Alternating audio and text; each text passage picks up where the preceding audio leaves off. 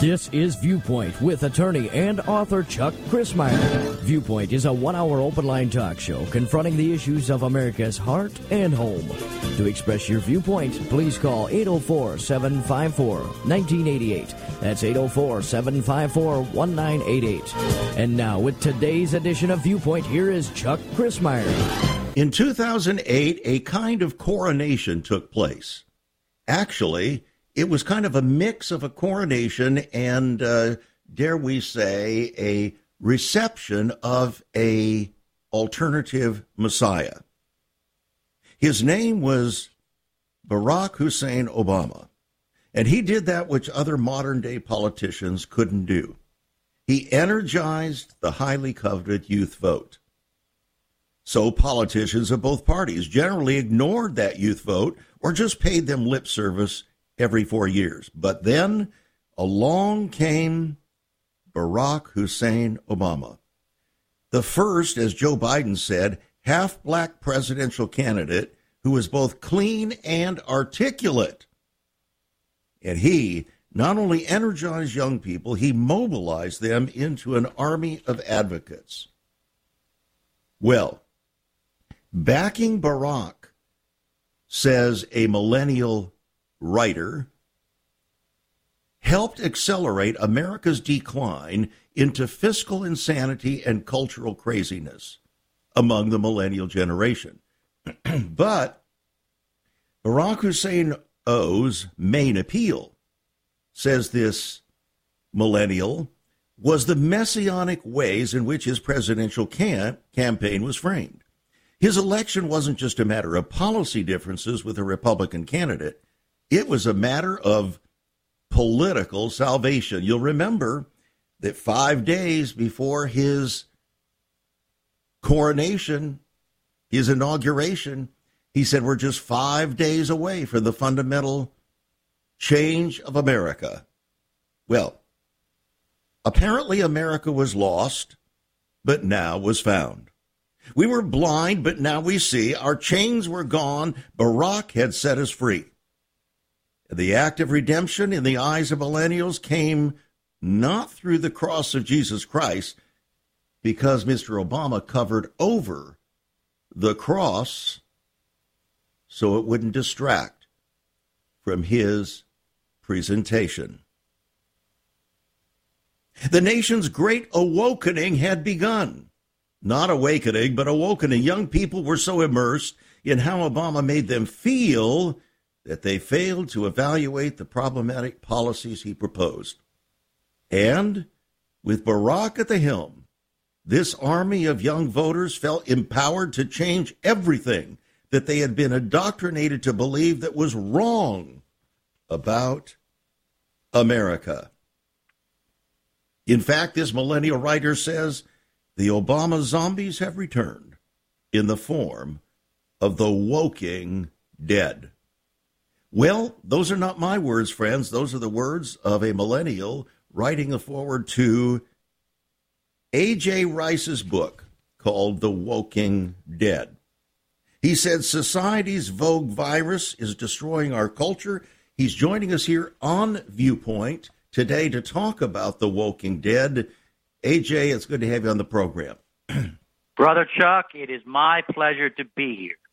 Well, I'll tell you, I'm a little concerned when you use initials, acronymic kind of initials. AJ, are you trying to hide something? Yeah, they're after me. The Woking Dead, they're pounding on the front door, Chuck. They're looking for me. So I had to disguise myself. No, I've been going by A.J. Rice really since the third grade, when Mrs. Buzzard, we had a bunch of Andrews in the class, so I decided to change my name up a little bit. It stuck. Well, and it has sort of a ring to it. AJ, I like it. So, what is the reason for your selection of this awakening title, "The Woking Dead"? What's this about? Is this a play? Well, the gentleman that wrote the foreword, Jason Mattera, he wrote a book 15 years ago called The Obama Zombies. which, you know, was about the millennials and their enchantment with Barack Obama. Right. So the woke, I was in his wedding. He's a good friend of mine. It was a New York Times bestseller. I asked him to write the foreword because here we are again, except this time it's not the millennials, it's Gen Z. Mm-hmm. And they're enraptured. And it's less about the candidate. It's less about Joe, because Joe's kind of a, you know, reanimated corpse. I mean, he's not even a boomer. He's older than that. It's more about the squad, Alexandria Ocasio-Cortez, and in particular, the way the culture has embraced and metastasized some of this political correctness since the Obama era. And so The Woking Dead, obviously we're having some fun. I'm poking fun at The Walking Dead. But, you know, many, many things that we are dealing with in our culture, whether it's critical race theory or the 1619 Project or cancel culture, is part of what makes up The Woking Dead. Well, apparently The Woking Dead is a very vast representation in the geopolitical, spiritual, all of the different aspects of our country today, because you've got 97 chapters that define the various aspects and interrelated positions of the Woking Dead. If they're dead, how can they be having such an impact? Well, they're among us, right? They're walking among us, even though they're woke. Look. Yep. We are fighting. We've always had, you know, big government. We've always had the nanny state. We've always had political correctness. But what has gone on here with the Me Too movement, with Black Lives Matter, with the sort of LGBTQ mafia trying to take over aspects of our schools, what has gone on here is a full-blown cultural tyranny against the population of the United States. We had a medical tyranny. That's the other virus. That virus was used to capture us, keep us in place. Can't go to prom, you can't go to graduation, you can't go to the baseball game. And you can't go to church. Can't go to church, you can't go see grandma and when she's sick. And while they had us locked down with the medical tyranny, they started slow pumping this cultural tyranny into us. And look, there's always been an attack on the language, but it accelerated at the end of the Obama years. And then when Trump came along, the dam broke. Because he broke them. I mean, some of these people they broke in half inside. And, you know, some of the worst parts of what is really cultural Marxism floated to the surface of our you know, culture. And it's entertainment, it's sports, it's everything from Broadway to Hollywood. It's in academia and it's in the government school. It is. There's no question about it. It has metastasized like a slow-moving cancer that has now gained such dominion in the life of the country that it is now more than just a slow-moving cancer. It has gotten a grip on even all of the organs of the country. Right. So what I compare it to is kind of like a retrovirus that lowers America's immune system. You know, kind of like HIV. It doesn't kill you outright. Something else comes along later and kills you. All right, we want to talk about what that is when we get back from this break, friends. A.J. Rice, his book, The Woking Dead. It's on our website, saveus.org. Once upon a time, children could pray and read their Bibles in school. Divorces were practically unknown, as was child abuse. In our once great America, virginity and chastity were popular virtues and homosexuality was an abomination. So what happened in just one generation? Hi, I'm Chuck Chrismeyer, and I urge you to join me daily on Viewpoint, where we discuss the most challenging issues touching our hearts and homes. Could America's moral slide relate to the Fourth Commandment? Listen to Viewpoint on this radio station or anytime at saveus.org.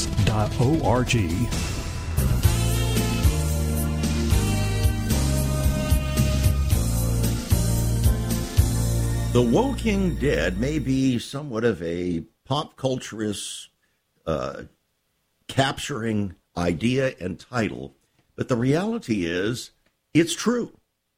And how did it happen? Some people might be offended by the manner in which we introduce the program here today by reading Mr. Matera's commentary as a millennial telling us how he believes that this really took hold through the reign of Barack Obama.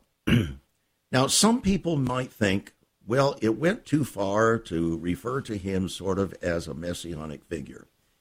Apparently not, because Der Spiegel magazine, one of the premier news magazines there in Germany, on its front cover featured Barack Obama and said,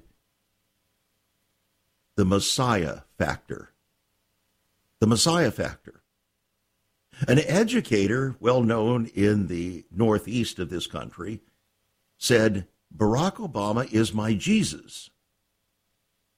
And then in 2012, in the second reiteration of the election of Barack Obama, the Democratic Committee or Democrat Convention were refusing to use the name of God at all in their platform. On the other hand, they had a vast image of Barack Obama with a halo over his head. How are we to understand this kind of imagery? It meant something to the people who voted. It meant something more profound, perhaps, than most people and even most Christians even comprehended. What we're talking about here today is what our special guest, A.J. Rice, that is, says is society's vogue virus that's destroying our culture. A vogue virus. In other words, it's popular. It seems to be in vogue. It's the thing for the culture today, and yet is profoundly destructive. So, AJ, how is it that this really is in such vogue today that even the major corporations of America feel compelled to conform to it? You know, I was listening to your intro there. It reminded me of something. It reminded me that you're allowed to pick on God or religion, but only if you pick on the right God. If you pick on the Allah God, you're done. If you pick on the Karl Marx God, you're done. If you pick on the Obama God, the Obama Messiah, you're done. That all jokes under the woke standard have to be directed towards Christians, Jews, and capitalism, because they're not protected classes. We're dealing with people that are filtering everything through identity. See, the difference between millennials and Gen Z, and a lot of people don't realize this, is millennials filtered everything through purpose. Now, sometimes the purpose was dopey, like taking pictures of your food, but it's still having a purpose is somewhat of a noble effort. Whereas Gen Z, which is pretty much everyone born after 9/11, the last, you know, they could be 20 years old right now. They filter everything through sexual orientation, race, gender, so identity. And the irony, of course, is that they're having a hard time with their own identity, because somebody might be a female on Tuesday and not a female on Wednesday, and that is scary. Well, we're not teaching our young people to focus on excellence or on reality. Think about this, AJ. We are being told that the suicide rate is up dramatically. It's up at every level dramatically among the young. I wonder if we haven't just put our finger on the primary reason. It's a complete identity crisis. They don't know who they are, and they don't know what they're about. They don't know why they're here, and so they've embraced a vogue, woke-ish kind of counterfeit meaning that has no meaning. And look, the people that are the purveyors of wokeism, this is what they want. They want a captured generation that can be their loyal foot soldiers for the next 50 years, either through activism or just by being sort of a drone and doing what the government, you know, tells you to. I mean, that's really the goal. And hopefully you can help break down the middle class by doing that. You know, it didn't really work on the boomers. It hasn't really worked that much on Gen X.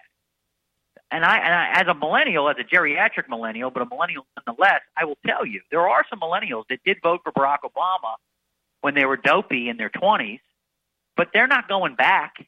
It's like the boomers voting for McGovern in 1972. They did something dopey, but they're not going back. Because the way that this country's been managed here for the last couple decades, young people are having a hard time starting a family, owning a home. We have this virus. We had the 2008 financial crisis.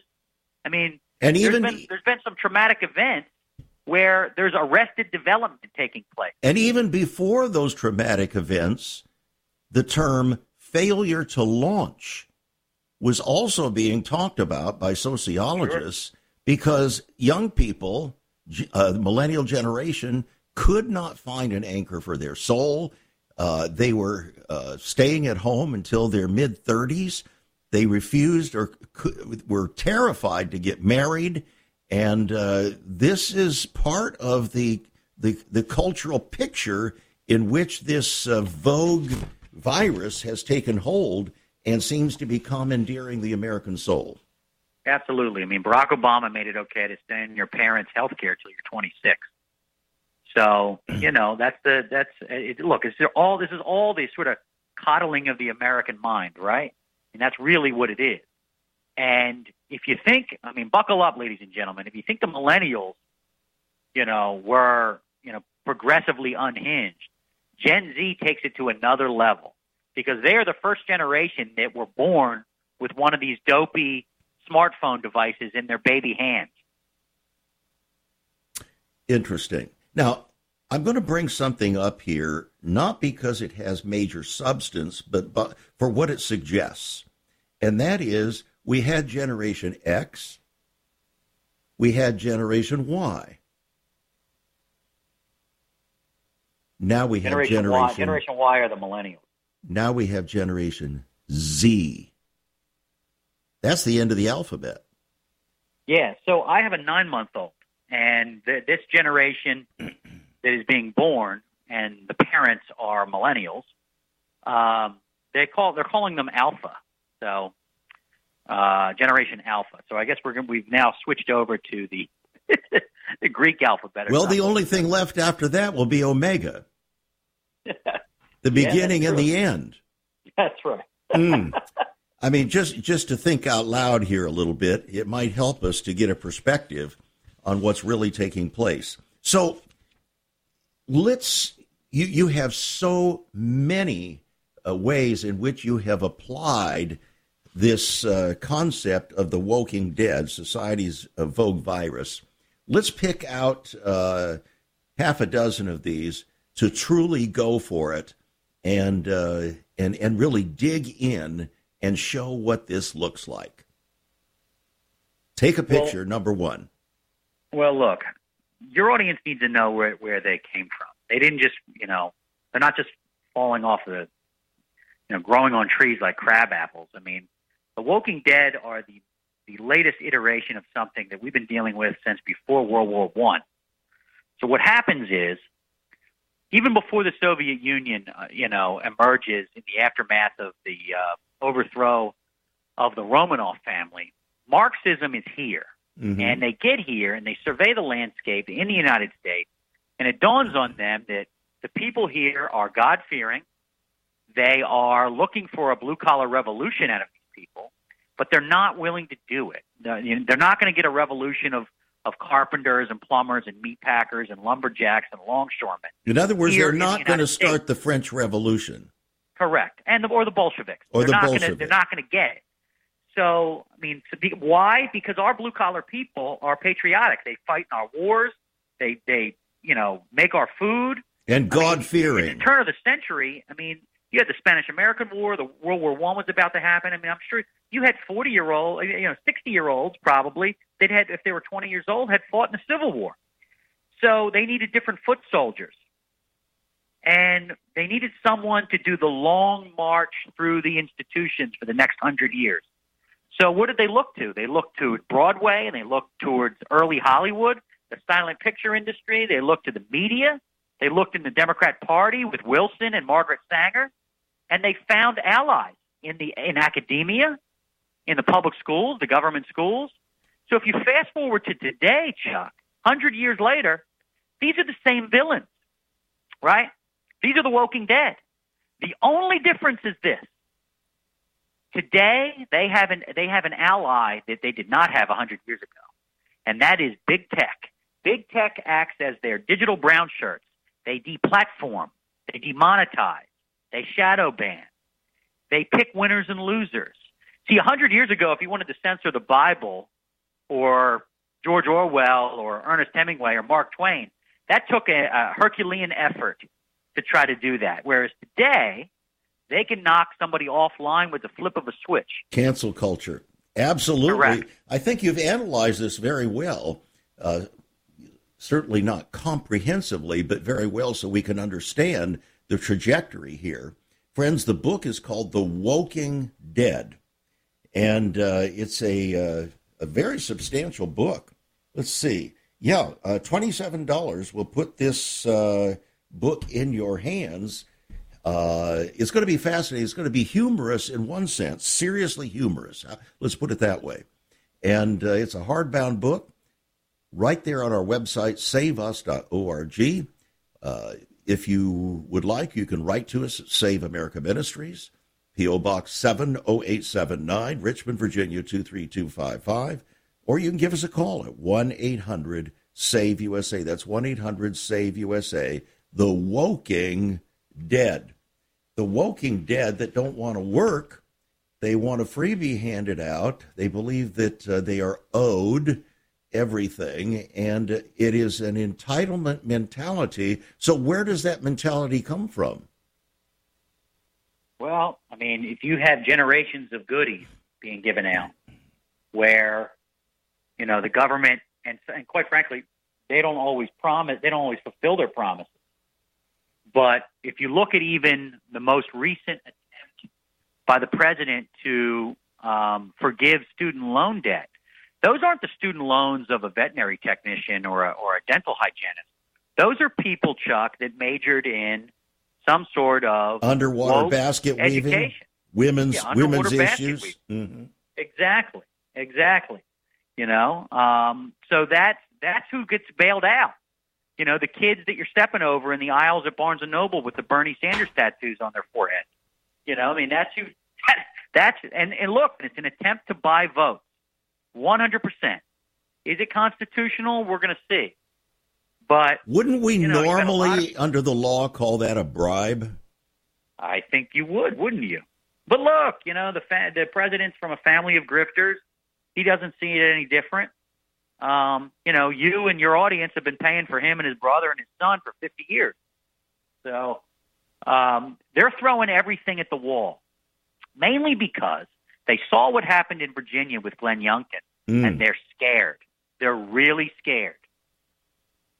Well, Glenn Youngkin has proved to be somewhat of a stalwart carrier of truth and trying to get back to the foundations of our country. Of course, this program was dedicated from the very beginning in 1993 to rebuild the foundations of faith and freedom.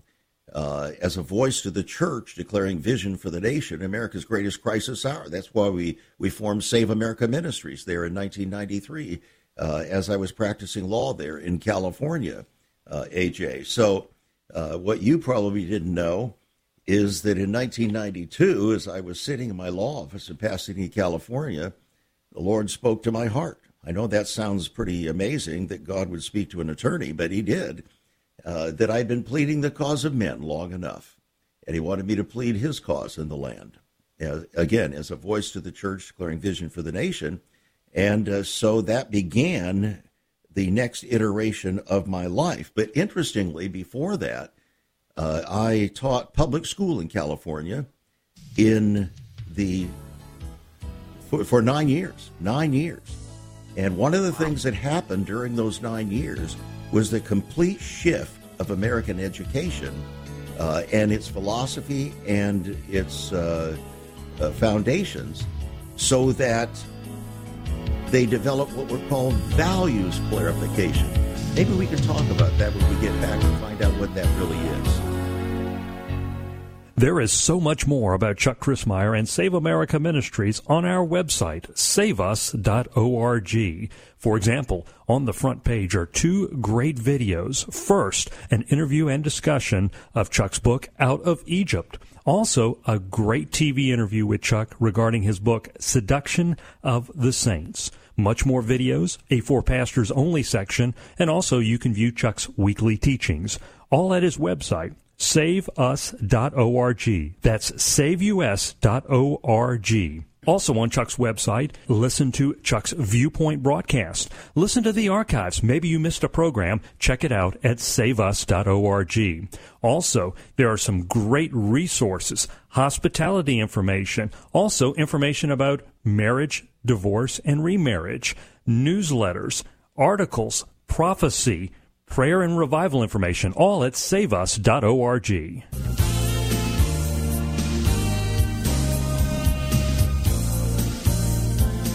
We're confronting the deepest issues of America's heart and home from God's eternal perspective here on Viewpoint, 27 and a half years running now. Today, our special guest, A.J. Rice, with his book, The Woking Dead. It's available on our website, $27. It's a hardbound book. And there's a lot of humor in it, and you'll probably enjoy that as he works his way into your mind and your heart to reveal an awful lot of what has happened in our country and why it is happening. AJ, I'm thinking of back in those teaching days in Southern California. I taught in Baldwin Park.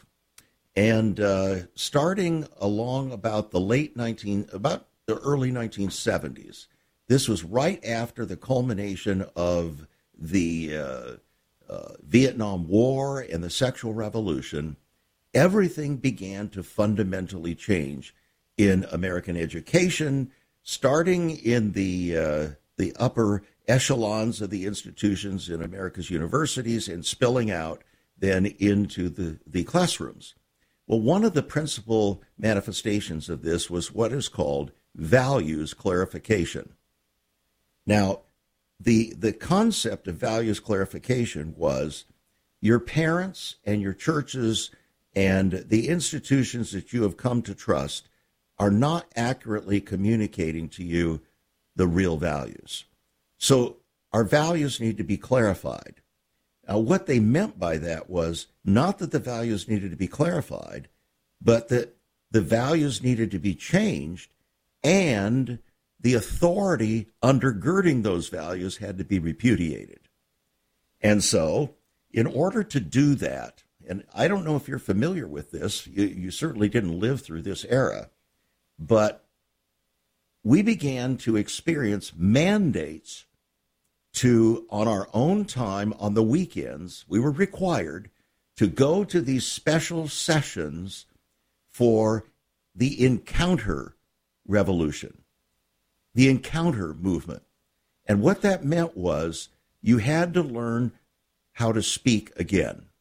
You could no longer talk in terms of truth.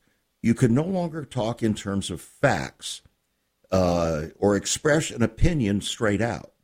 What you had to say and were required to say from there on out was, I feel, I feel. You couldn't even say, I believe. You had to say, I feel. So if you wonder, as a millennial, where that came from, that's where it came from. It came from the early 1970s and the indoctrination of teachers all across the land. And it metastasized into our churches, so feelings became the final arbiter of truth. And look, you know, we're dealing with it now. I mean, this is what makes wokeness a dangerous ideology. It combines the noxious stew that takes, you know, deconstructionist garbage, which used to be just in the humanities departments of college institutions. And it's now spoon-feeding it into kindergarten, into pre-K. Postmodernism, cultural Marxism, social justice. You were dealing with the first domino of that, at least in the modern era. That's what that was. That's where the 1619 Project comes from. I've lived through it. I've watched it happen point by point as each domino fell. And, you know, so many people can't connect the dots. But I've been there as the dots began to appear and am able to translate that, I think, in a way that is meaningful and helps us to understand where we are. A lot of people will say, well, you know, I'll just go to church and get it all figured out. Well, the problem is that the church largely now, and it doesn't matter whether it's an evangelical church or not, this wokeism has made its way everywhere. And it's about the lordship of feelings that now defines truth. Yeah. So, in fact, there is no truth. It's all up for grabs. How do I feel today? And look, this is the baptism of Karl Marx, and it's in the Catholic Church, it's in evangelical churches, it's in Anglican and Episcopalian, it's everywhere. Yeah, and you're right. I guess the question is, what do they want? And it's what they've always wanted. They want Greco-Roman, Judeo-Christian civilization, Western civilization, to be rewritten in their bleak image. Why do you think you saw so many people in the left-of-center media come out last week and trash the head of the Anglican Church who had died, the Queen of England? Mm. They were trashing her. Yeah, because she stood for a kind of tradition and authority that had bound the world in a way that preserved us from chaos. And they didn't like it. That. They say that it's a mountain of lies. She's a white privilege. The empire was built on the backs of this and that. But look, here's a woman that fought the Nazis, who was a staunch cold warrior against every atheist Marxist regime on the planet, including the Soviets. And quite frankly, if I was the House of Windsor, I would say you're welcome to the planet, because no family has given away more medicine and wealth and spread commerce and spread education than the English-speaking world. No one on this planet can touch the English-speaking world. And now England has a woke king. Yeah. So look, I'm prepared to get into that in the future. I didn't want to do it last week, but I'll tell you, I agree. Charles is cut from different cloth. He's, she fought the Nazis. He's going to fight global warming. So, your audience can make up their mind on where his priorities are. Yeah. I guess it'll be interesting to see.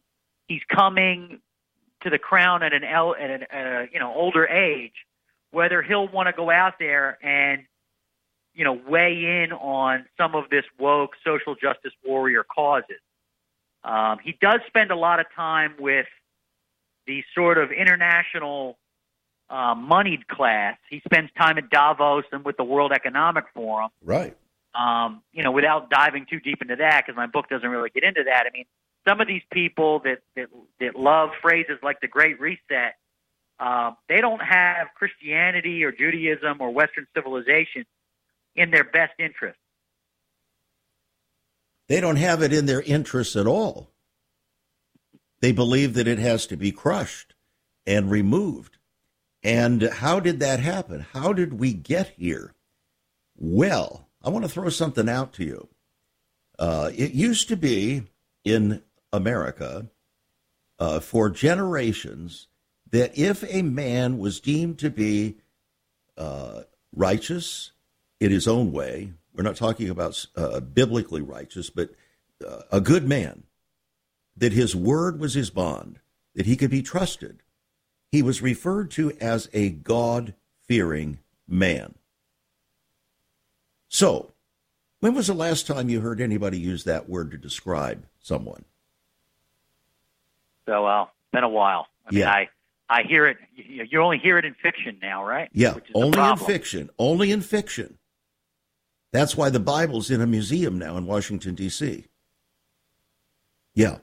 So it's true, because in 1983, Congress ordained the year of the Bible. Why? because they believed that the Bible was on its way out. They didn't like what they saw, so they said, we'll declare it the year of the Bible, because actually it was an in memoriam to the authority of the Bible in America. So now it's in a true memoriam. But we have this pattern, don't we? We have the people that are woke, or the progressive radicals, cultural Marxists. They have been in an attack on all of any document that shows, or book that lifts up Western civilization, or that shows that we're different than other places. It doesn't matter whether it's the Magna Carta, the U.S. Constitution, or the Bible. It's under attack from these people. You knew, Chuck, that this, and look, you're in Virginia, I'm in Virginia. To the people around the country, I want to remind you, the Revolutionary War and the Civil War both ended in Virginia. And we knew that this was not going to end with the taking down of Confederate statues. Right. That when they were done with the Confederate generals, they were going to move to the Union generals, and then the War of 1812's generals, and then Teddy Roosevelt and Churchill. In other words, Columbus. The whole memory for an entire generation, in fact, two generations, has to be expunged from the earth. And here's the reason. And I know you didn't really go into this in your book, but the bigger picture, the elephant in the room, is the intent, the ultimate intent to eradicate not only the U.S., but all nations and their integrity, and to merge them into a one-world order, a one-world government. You can call it globalism. You can call it whatever you want to. You can call it the Great Reset, but they're all the same thing. And when you have that goal, what you basically are doing, AJ, is you are substituting America's former trust in God to trust in government. That's the ultimate goal. That is the ultimate goal.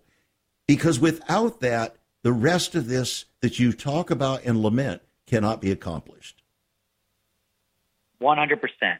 It's a fatwa against Western civilization and Judeo-Christian values. It's no different than when you're watching the Taliban fire RPGs at those Buddhist statues, or watching ISIS crush the temples of the Chaldeans and the Assyrians in Syria.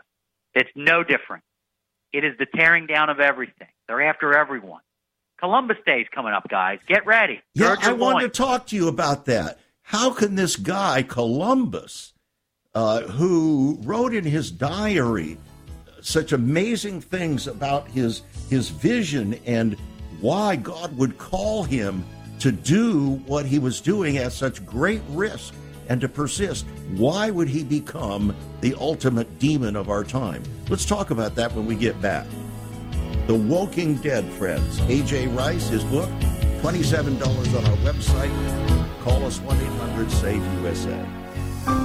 Have you ever considered what the early church was like? Many people are developing a heart longing for greater fulfillment in our practices as Christians. A recent study showed 53,000 people a week are leaving the back door of America's churches in frustration. What is going on? Why has there not been even a 1% gain among followers of Christ in the last 25 years? Could it be that God is seeking to restore first-century Christianity for the 21st century? Jesus said, "I'll build my church." Is Christ by his Spirit stirring to prepare the church for the 21st century? The early church prayed together and broke bread from house to house. They were family, and it was said by all who observed, "Behold how they loved one another." Incredible. But the same can be found right now. Go to saveus.org and click Sell Church. We can revive first-century Christianity for the 21st century. It's about people, not programs. It's about a body, not a building. That's saveus.org. Click Sell Church.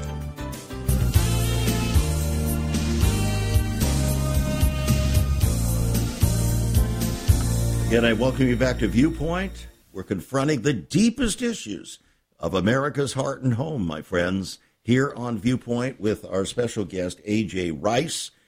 His book, The Woking Dead, How Society's Vogue Virus Destroys Our Culture. We started to talk about Christopher Columbus. His name meant the Christ bearer or the light bearer, and he wrote in his diary, directly quoting the book of Isaiah, believing that somehow God had called him for a specific purpose to, through a voyage, to spread the gospel of Jesus Christ in the fulfillment of biblical prophecy. Why then would such a man be under such horrific attack, such that his statues are being torn down? There is no one other than perhaps George Washington who has more statues, more names for which streets and cities are named in America than Christopher Columbus. Why do they all have to go? AJ? Well, and I'm not sure they know this, the city government of Washington, D.C. But Washington, D.C., Washington, the District of Columbia, actually is the George Washington District of Christopher Columbus. Isn't that fascinating? And I'm not sure. The people that were very concerned with the Washington Redskins name, I'm not sure they have figured that out yet, but perhaps I should have kept that to myself. Yeah, I mean, probably so. Yeah, they're already painting Black Lives Matter on all the streets outside the White House. So, well, look, it used to be said Columbia, the gem of the oceans, Columbia being used to describe a land that had emanated in the understanding of the world from Christopher Columbus. Absolutely. I mean, is Christopher Columbus a perfect man? No. Are you, AJ? No. None of us are. There was only one perfect man. Exactly. That's the point. So why does he have to go? What is it about Christopher Columbus that makes him public enemy number one? Because one of the goals of The Woking Dead is to take today's standards and travel through time and start judging people in the past. And if they don't live up to some woke, crazy standards of 2022 or 23, then they have to go. Churchill's got to go. Thatcher's got to go. Pope John Paul II's got to go. Reagan's got to go. They all have to go. And that's what they're doing. They're slowly creeping through the timeline, trying to erase Western civilization. And I don't know what they're replacing it with. I think at any moment, every elementary school in America is going to be called Michelle Obama Elementary. Well, more than that, the greater vision, which we were just talking about, is what Klaus Schwab has described for the World Economic Forum. He calls it the Great Reset. He says, you're going to own nothing and be happy about it. But the bottom line is what they're redoing, what they're doing is rebuilding the ancient Tower of Babel. This is not just a geopolitical thing. This is a spiritual thing. If we don't understand it that way, we're missing the point. We're really missing the point. And it's about shifting our trust from the God of creation to man as God, i.e. 666. Does that number ring a bell? Sure. That's what it's all about. That's what they want to do, though. It's called, I think they're calling it presentism. Presentism is, and this is why they want an evolving constitution, too. That's true. The living constitution. So you got the living Bible, the living constitution, that, you know, they believe that the only perfect man that ever walked the earth didn't get it right. But they're here now, Chuck, and they're going to get it right for him. Isn't that the ultimate pride and the ultimate narcissism?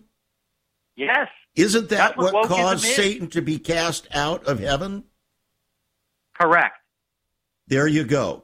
This is a collective, whatever other term you want to use, it may be in vogue. It's got to become in vogue.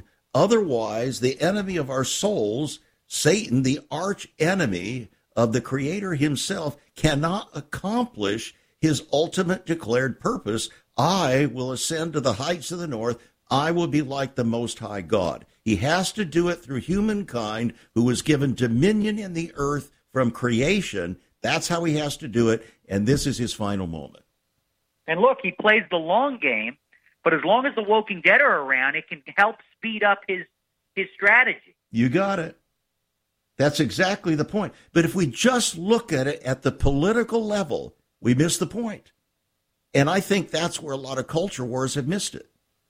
I'll tell you, it was 10 or 12 years ago, I was interviewing Dr. James Dobson on the floor of the National Religious Broadcasters Association. And I've known him for many, many years, before he ever started Focus on the Family, by the way. And so I said, Jim, what's the deal with these culture wars? What's going on? I don't see them accomplishing anything at this point. You know what he told me? We lost the culture wars. This is one of the six primary leaders of the evangelical culture war movement. We lost the culture wars, and that was 10 to 12 years ago. Why are we amazing. Losing? Yeah, I'm telling you. Well, look, I mean, look, the Roe v. Wade decision was a victory we can sort of hang on to for at least for a short period of time. Yeah, a short period. I mean, look, one of the things that people have asked me over the years about the former president, Donald Trump, was why do evangelicals like him? Why do Catholics or Orthodox Jews, why do they like him? Very good question. And it might get into the actual reason that Dobson said what he said, is that they weren't looking for Trump to come into the pew with them or preach to them or anything. They were looking for him to be the bouncer outside the church, to stop the ACLU and the woke fanatics from coming in and disrupting their faith services, that he was the man at the door. He was the doorman. That's an interesting way to put it. He was a bouncer.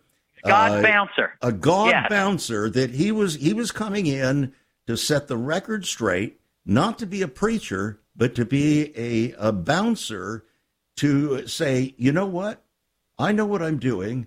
I've run billions of dollars in business and so on. I know how to make it happen, and this is what we're going to do. And he did it. That's why people went for him, not because he was a saint, not because he had not had trysts in the past, because all had sinned and come short of the glory of God. Those are the reasons they went for him. And, we cannot look to him as a savior. The moment we do that, we fall into the same trap as the progressives looking at Barack Obama as the savior. Don't you think? Exactly. That's sort of how I've explained it over the years. It's true. He's not perfect. Just like you said, Columbus wasn't. George Washington, Winston Churchill, it doesn't matter. None of us are. But the attack on the faith of this country, he saw it. His wife is very devout. She doesn't talk about it much. You know, the media criticizes her for carrying a rosary and, different things. But I got to tell you, he gets it. He's been around a lot of different types of religious people in New York. He goes to church. He's not a saint or an angel, but he sees the attack on faith-based people from sort of atheist, humanist, progressives, and he was here to at least stop it for a short period of time. But they're back at it now that the American meat puppet is in the White House. They're trying to annihilate Mr. Trump and his whole family, just as they've done to Christopher Columbus. And the latest is the attack by the Attorney General of New York on the entire Trump family. And we're not going to see the end of this. And what's amazing to me is that he still stands. I've never seen anything like it. I've never seen a politician hunted like this before he's president, after. It's like watching the Stations of the Cross. I mean, it's unbelievable. Mm. And the fact that he's still going, I mean, the only presidents that I've seen this maybe were the ones that were shot. I mean, they have thrown everything at this man and his family. And it must mean that his disruption of the game that big government plays, I mean, he must be an existential threat to them. His ultimate existential threat, going back to the foundational issue here, is he came out saying we're going to make America great because that's what I'm ordained as president to do, to represent America. They said, not so fast, Mr. President. We're about globalism. We're not about making America great. We're about diminishing America so that we can be merged into a new world global order of a resurrected Babylon in order to fulfill biblical prophecy. They don't see it that way. They see it as the great salvation of the world. And he threw a terrifying monkey wrench into that. And that's the real reason. That's the bottom line reason they're after him. And that's the reason why even a so-called Republican president voted for Hillary, a globalist, rather than Trump. Yep. I mean, look, they were preparing 16 straight years of Obama and Hillary. Obama's tagline, remember, was lead from behind. So we were gonna lead from behind right into handing over our autonomy to one global institution after another, and they were perfectly okay with it. And he shouted, stop, right, like the bouncer at the front of the church. All right, so what we're really saying is this is not primarily an issue of Republican and Democrat. This is not primarily an issue of Democrat parties or political parties, even though one of those parties seems to be absolutely intent on accomplishing this vogue virus. No, there are a lot of Republicans. That absolutely. They're controlled opposition, Chuck. Yeah. They're controlled opposition. So what we're dealing with here, to be honest, is not primarily political. It's primarily spiritual. And the political is reflecting the spiritual. The spiritual deterioration. Yep. Don't you think so? All right. Absolutely. I'm so glad that you joined us here on Viewpoint. Where do we go from here? Look, you've got the country's got an insurrection on its hands, and it's not the one that Liz Cheney is looking into. It's one of parents. It's one of people of faith. You've got to get out there and vote with your feet. You've got to flip these school boards in these states. Send Pelosi into retirement. Send her to Italy. She can have her husband drive her around across the countryside. And you got to take back your country because, you know, until we win these elections, it's the only way we're going to stop the wokeness, the atheist, crazy people that are trying to pump all of their stuff into the schools and into the government. You've got to get out there. And I would just say, go ahead. Look. Shoot for excellence in your daily life. Don't worry about diversity and identity. Be excellent in one thing a day, then one thing a week, then 1 week out of a month, and 1 month out of the year, and you will see, you'll be rewarded for it. You will. Teach your children well. Song used to say, teach your children well. That's not happened for two generations now, and we're seeing the vogue virus destroying our culture and our kids.